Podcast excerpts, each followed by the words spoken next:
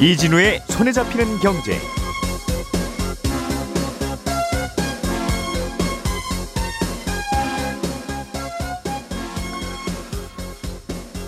안녕하십니까 이진우입니다. 우리나라 부동산 PF 부실로 요즘 자금난 겪는 건설회사들이 늘고 있습니다. 이게 근본적인 문제 해결을 위해서는 뭔가 근본적으로 바꿔보자는 목소리가 커지고 있는데 부동산 개발 사업의 구조 자체를 바꾸자는 목소리가 계속 등장하고 있습니다. 그동안 어, 우리나라에서 재개발을 할 때는 대지 지분을 많이 갖고 있는 조합원은 신축 아파트 두 채를 조합원 분양가로 구입할 수 있었는데요.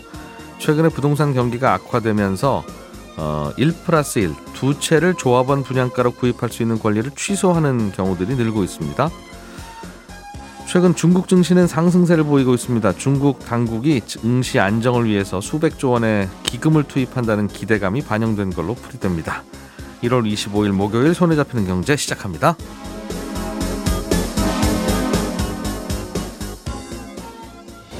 우리가 알던 사실 그 너머를 날카롭게 들여다봅니다. 평일 아침 7시 5분 김종배의 시선 집중.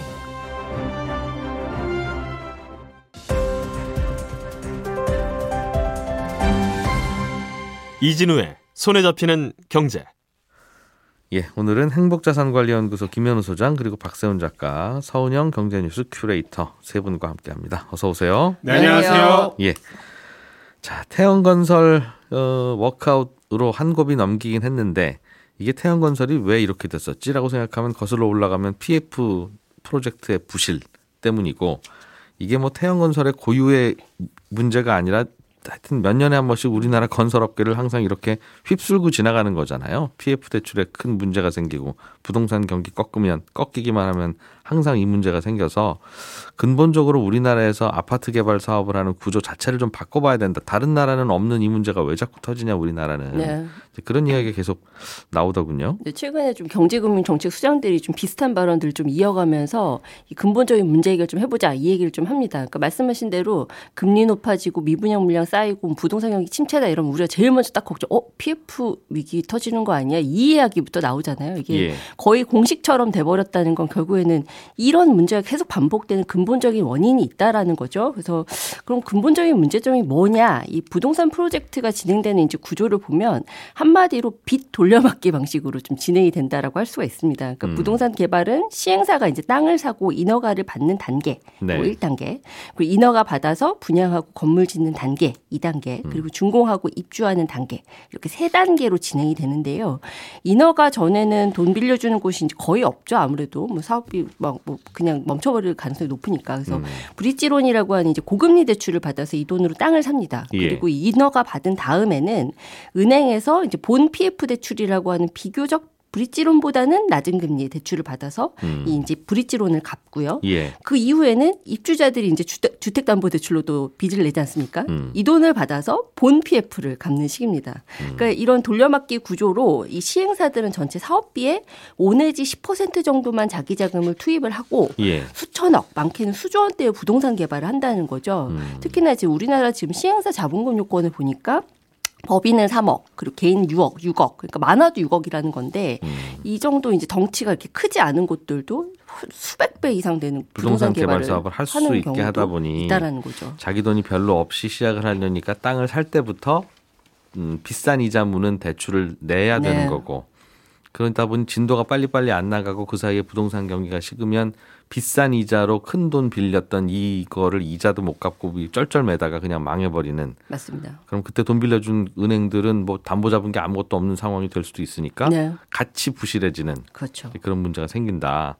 그런데 다른 나라도 아파트 다 짓고 사는데 다른 나라는 안 그러냐? 왜 우리나라에만 유독 이런 일이 벌어지는가? 이거 좀 고쳐보자는 거잖아요. 네, 맞습니다. 그래서 금융연구원이 이제 작년에 선진국은 PF제도 어떻게 운영해? 이렇게 그걸 좀 조사를 해서 보고서를 하나 내놨어요. 예. 미국 사례를 좀 주로 다뤘는데 미국은 이제 건설 자금만 금융권에서 조달을 하고요. 땅 사고 사업 수행하는 비용은 시행사가 2, 30% 정도 직접 부담을 합니다. 음. 그리고 나머지는 이제 외부 투자를 받는 구조인데요. 특히 이제 선진국에서 해외에서는 우리처럼 선분양이 좀 일반적이지 않고 좀 이렇게 대단지 좀 개발하는 경우가 많지 않다 보니까 예. 후분양이 또 대부분이고 그래서 분양대금으로 사업을 수행하는 구조가 좀 많지 그러면 않다라고 돈, 이야기를 합니다. 돈이 우리나라보다 더 필요할 텐데 음. 우리나라는 선분양에서 중도금이라도 받지. 네. 그 나라들은 완공할 때까지들 다 자기가 자기 돈으로 하거나 어디서 돈을 빌려와야 된다는 뜻인데. 일단 투자가 잘 된다라는 식으로 설명을 하고요. 예. 아, 근데 우리나라 이제 지금 PF 방식의 부동산 경기가 좋을 때는 뭐 지금 방식으로 해도 사실 큰 문제가 없죠. 보통의 경우는. 그런데 이제 부동산 경기가 안 좋을 때 또 건축 허가가 지연된다든지 뭐 공사가 지연된다든지 또 분양이 안 된다든지 이렇게 각 단계에서 조금이라도 사업 진행이 좀 삐걱된다. 그럼 예. 이때부터는 이제 자금 공백 생기고 이자 제때 못 갚으면 이제 부도 위험 커지고 이제 부도 위험 커졌다고 하면 그때부터 하도급 업체들한테 자금 못 주고 뭐 분, 이제 분양권자들은 또 불안해지고 이런 연쇄적인 이제 계속 이 위기가 확산이 된다라는 거죠. 네. 그러면 근본적으로 뭘 좀 바꾸면 다른 나라들처럼 조용히 아파트 짓고 살 수 있는 나라가 되냐. 부동산 경기 꺼질 때마다 항상 네. 이번에는 태양건설이 문제였지만 뭐 몇 년 전으로 거슬러 가면 그 증권사들이 돈 빌려줬다가 증권사들 망할지도 모른다는 얘기 돌고 음. 한 10년 전으로 거슬러 올라오면 네. 전국의 저축은행이 다 난리 났었잖아요. 그렇죠. 그때 뭐 2011년에 부산 저축은행으로 그랬죠. 몰려가고. 뭐 다 그게 PF 대출을 했다가 돈 물려서 이렇게 됐던 거니까 결국 같은 이야기가 뭐 주기적으로 반복되는 건데 앞으로는 뭘 고치면 이런 게 없어진다는 겁니까?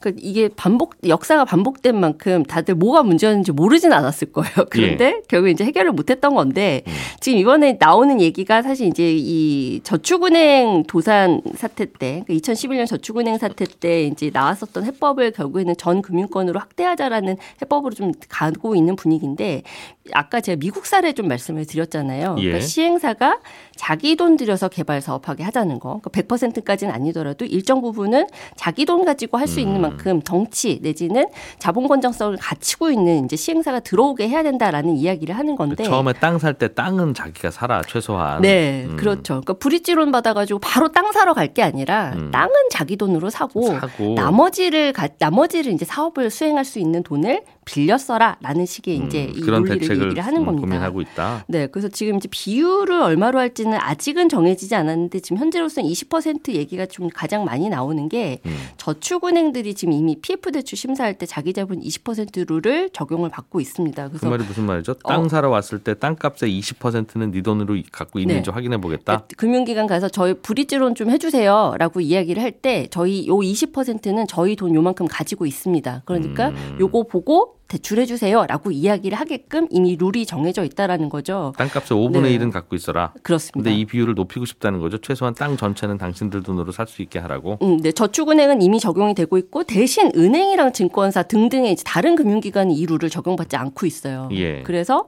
다른 금융사들도 이 같은 룰을 적용을 해보자라는 이야기를 합니다. 근데 음.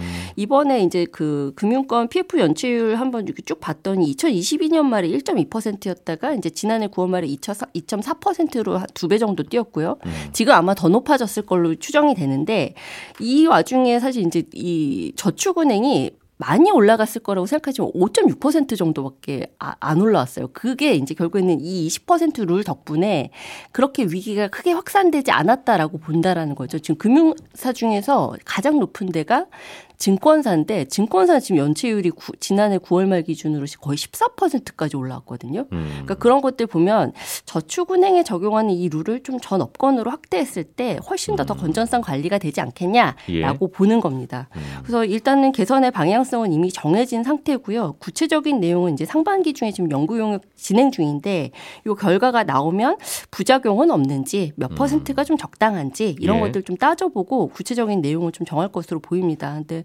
벌써부터 좀 우려의 목소리들이 좀 나오는 게 PF 사업 할 수 있는 그럼 덩치의 이 시행사가 손에 꼽힌다라는 거잖아요. 그러니까 20% 자기 자본 될 수 있는 이제 그럼 대규모 이제 프로젝트 같은 경우에는 그만큼의 자기 자본을 갖추고 있는 이제 시행사들만 덤빌 수 있게 되는 건데 네. 그런 회사가 과연 우리나라에 몇 개나 되느냐 이 이야기를 할 수밖에 말입니다. 없고요. 이게 미국 유럽에서는 이런 일 안 벌어지는 이유가 네. 미국 유럽은 아파트 지을 때 한 동짜리 짓고 많아야 두 동짜리 짓고 그렇잖아요. 그러니까 한 동 두 동 들어있는 땅은 비싼 땅이라도 내 돈으로 사고 시작할 수 있다고요. 웬만한 업자는. 네. 근데 우리나라는 아파트 지으면 최소한 천 세대 넘어야 되고 뭐 둔촌 주공은 만 세대 넘고 막 그렇잖아요. 네, 그렇습니다. 그리고 그런 대단지 아파트를 우리 국민들이 선호하고 다른 건 잘 안 팔리지 않습니까? 맞습니다. 네. 그러니 천세대 만세대 들어가는 아파트를 지으려고 하니 그 땅값만 해도 수천억인데 그 땅값에 뭐 반을 갖고 오라고 하든 20%를 갖고 오라고 하든 그럼 천억씩 캐시가 있는 데만 이 사업할 수 있다는 건데 그렇습니다.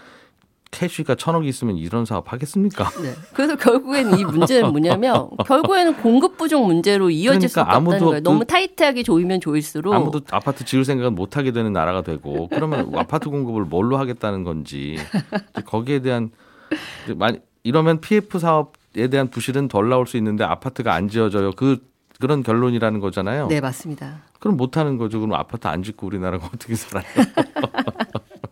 네, 아무튼, 그 네. 음. 답을 상반기 중에 좀 찾을 것으로 보이고요. 또 정부에서 지금 강력하게 드라이브 걸고 있는 또 한 가지가 이제 금융권 PF 대출 충당금 적립 기준 강화하는 겁니다. 그래서 예. 전체 금융권 지금 이제 PF 연체율이 계속 이제 올라가고 있으니 지금 이제 지금이라도 빨리 이 부실을 걷어내는 작업들을 지금 좀 드라이브를 걸어서 해야 된다라는 얘기들을 하는 건데 지금 이제 최근 요 며칠 동안 계속 이제 이 금융당국 수장들이 금융사 CEO들 불러가지고 계속 책망을 하는 게 지금 보니까 이 연체율이 실제 연체율하고 괴리가 있다. 그러니까 사실은 더 높다. 근데 지금 보니까 금융사들이 부실 위험 단계에 있는 이 사업장들인데도 만기 연장해주고 이자 유예해주고 뭐 이렇게 하면서 손실이 반영되지 않게 한 결과라서 음. 이렇게 지금 설- 사실상 이제 실적 마사지를 했다 이 이야기를 하는 겁니다. 그러니까 음. 왜 이렇게 의심을 하느냐면 결국엔 단기 실적이 좋아야 CEO도 뭐 성과급도 받고 임기도 연장되고 임직원들도 그건 마찬가지고요. 음. 그리고 또 주주들도 그 이익으로 배당을 받는 거잖아요. 그러니까 이 충당금을 많이 쌓을수록 이익은 적어질 수밖에 없으니까 이 모두가 달갑지 않은 상황에서 충당금을 제대로 안 쌓고 있다 이렇게 좀 책망을 하는 겁니다. 그돈 빌려줘서 이거 이자 빨리 갚으세요. 네. 그리고 연체 아닌 걸로 저희가 보고 올리겠습니다 하고 네. 있다는 거죠. 네, 그래서 지금 일단 데드라인을 정해놓은 게 다음 달까지, 그러니까 지금 일단은 결산기에 이제 작년에 부실난 데들은 지금 일단은 부지지론 상태에서 이 바- 상환 안 되고 사업 진행 안 되는 곳들은 100% 충당금 다 쌓아라. 그러니까 사실 손실 처리하라는 거죠. 그러니까 손절해라라는 이야기를 하고 있는 거고 이런 곳들 다 100% 반영하고 지금 이제 위- 사업 위, 사업 진행이 좀 어려운 곳들도 그에 맞는 이제 위험 비율을 정해서 충당금 미리미리 쌓아라. 그래서 다음 달에 우리가 한번 그거 다 들여다 볼 거야. 그러니까 제대로 저- 이걸 반영을 안 했으면 그때 가서 문제 삼겠다. 이 이야기들을 최근에 하고 있다라는 겁니다. 이것도 충당금을 쌓으면 어떤 금융회사들은 문 닫기 시작할 거고 그죠? 큰돈 맞습니다. 큰돈 빌려줬다가 네. 떼인 곳은 네. 그러면 그런데 한두 개 문 닫기 시작하면 어디가 불안한지 전 국민이 불안할 거고 네. 그러면 괜찮은 데든 불안한 데든 전 다 달려가서 뱅크런 일어날 거고 뱅크런이 일어나면 멀쩡한 데도 망하는 게 원리잖아요. 맞습니다. 그래서, 그래서 못했던 건데 이게 참 너무 성급하게 좀 진행이 된다는 생각도 좀 드는 게 지금 한 달을 데드라인을 줬다란 말이에요. 그럼 그 사이에 지금 이제 부실 다 걷어내라는 얘기인데 이렇게 속도전을 펼쳐서 할 문제는 아니거든요. 그래서 그런 거 생각했을 때 이제 뱅크런 가능성 이런 것들도 또 여러 가지 따져봤을 그러게요. 때좀 음. 부작용이 좀 클 수 있지 않을까 이런 우려를 낳고 마냥 있습니다. 미룰 수는 없으니까 하기는 해야 될 텐데 근본적으로는 대단지 아파트만 선호하는 우리의 선호도가 문제인 거고 아주 네. 근본적으로는 근데 우리가 무슨 사치 낭비하는 민족이라 그런 게 아니라 대단지 아파트가 아니면 다른 데 나면 나가면 사회 인프라가 없잖아요. 네. 방범도 안 되고 뭐. 공원도 없고 놀이터는 다 아파트 안에나 있고 뭐 가로등도 잘 없고 벤치도 없고. 음. 자, 김현우 소장님이 준비해 오신 다른 소식으로 넘어가 보겠습니다.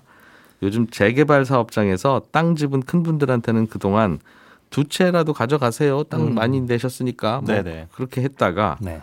아유 두 채는 못 줍니다. 안 돼, 안 돼. 네. 가- 이런 데들이 많아지고 있다는 얘기죠. 그렇습니다. 재개발이나 재건축할 때 원래 한 개 주택 갖고 있으면 한 개 입주권 받는 게 에, 원칙입니다. 음. 어, 헌집 하나, 새 집 하나. 그런데 일정 요건 충족하면 아, 헌집을 하나 냈을 때 새 집을 두 개 받는 요, 요 요건이 충족하면 가능한데요. 그 요건이 뭐냐면 이제 좀 전에 말씀하신 대로 면적 기준이 있습니다. 면적은 기존 주택의 전용 면적이 뭐 새로 분양된 아파트의 최소 규모 면적의 두 배 이상이면 된다. 음. 그러니까 지금 내가 갖고 있는 게 100제곱미터다라고 한다면 새로 분양된 아파트에서 50제곱미터짜리가 나오면은 요거는 이제 해당되는 거고요. 예. 가격도 뭐 비슷합니다. 아, 조합원 분양가를 기준으로 새롭게 분양되는 아파트 두 개를 합친 것보다 아, 지금의 감정가액이 크거나 같으면 이게 가능하거든요. 음. 그러니까 이 요건을 충족하면 60제곱미터 이하의 입주권을 하나 더 받을 수가 있어요. 선택에 예. 의해서.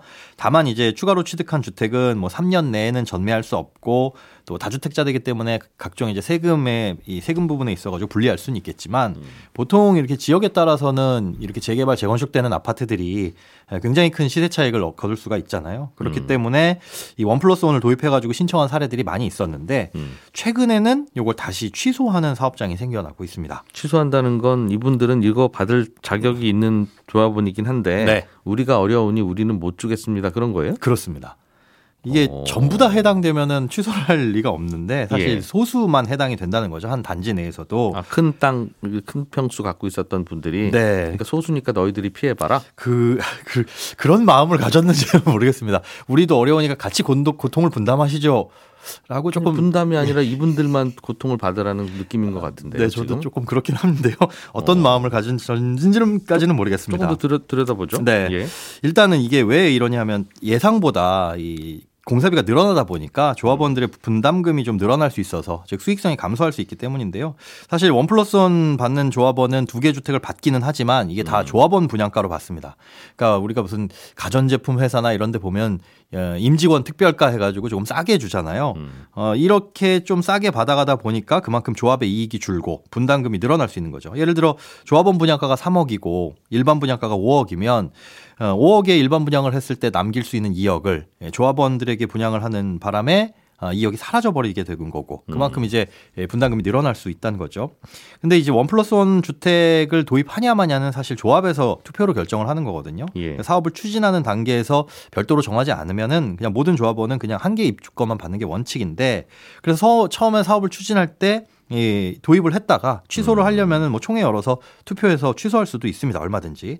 그래서 조합에서 지금 그걸 취소하려 하거나 변경하려는 움직임이 있기는 한데 최근 사례를 보니까 부가현 2구역 이 재개발 조합에서는 추가로 받는 주택을 조합원 분양가가 아니라 일반 분양가의 90% 수준으로 조합원 분양가보다는 조금 비싸게 사셔라. 이런 식으로 관리 처분 계획을 변경하려고 현재 추진하고 있습니다. 결국은 처음에 재개발 사업 시작할 때이 네. 재개발해서 땅, 다 건물을 밀고 나면 땅만 남으니까 네네. 거기에는 큰 땅 갖고 있던 분도 있고 작은 땅 갖고 있는 분도 있는데 그렇죠. 큰 땅 갖고 있는 분은 똑같이 받아가면 손해니까 네. 큰땅 내셨으니까 많이 받아가세요. 그게 공정합니다라고 해서 원 플러스 원도 줬던 건데 그렇습니다.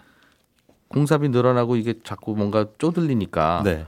안 돼. 큰 땅 가졌던 분들은 두 채는 못 네. 줘라고 하면 공사비 쪼들리는 그 부분을 큰 땅 가진 분들이 희생해서 좀 메꿉시다라는 얘기가 되고 사실 그렇게 되죠. 그거는 그냥 다수가 그렇게 해서 소수 너희들이 피해봐라고 하면 이게 소수가 그게 큰 땅 가진 분이든 어려운 분이든 장애인이든 부자든 가난한 사람들이든 다수가 폭력적으로 이러면 안 되는 거잖아요. 네.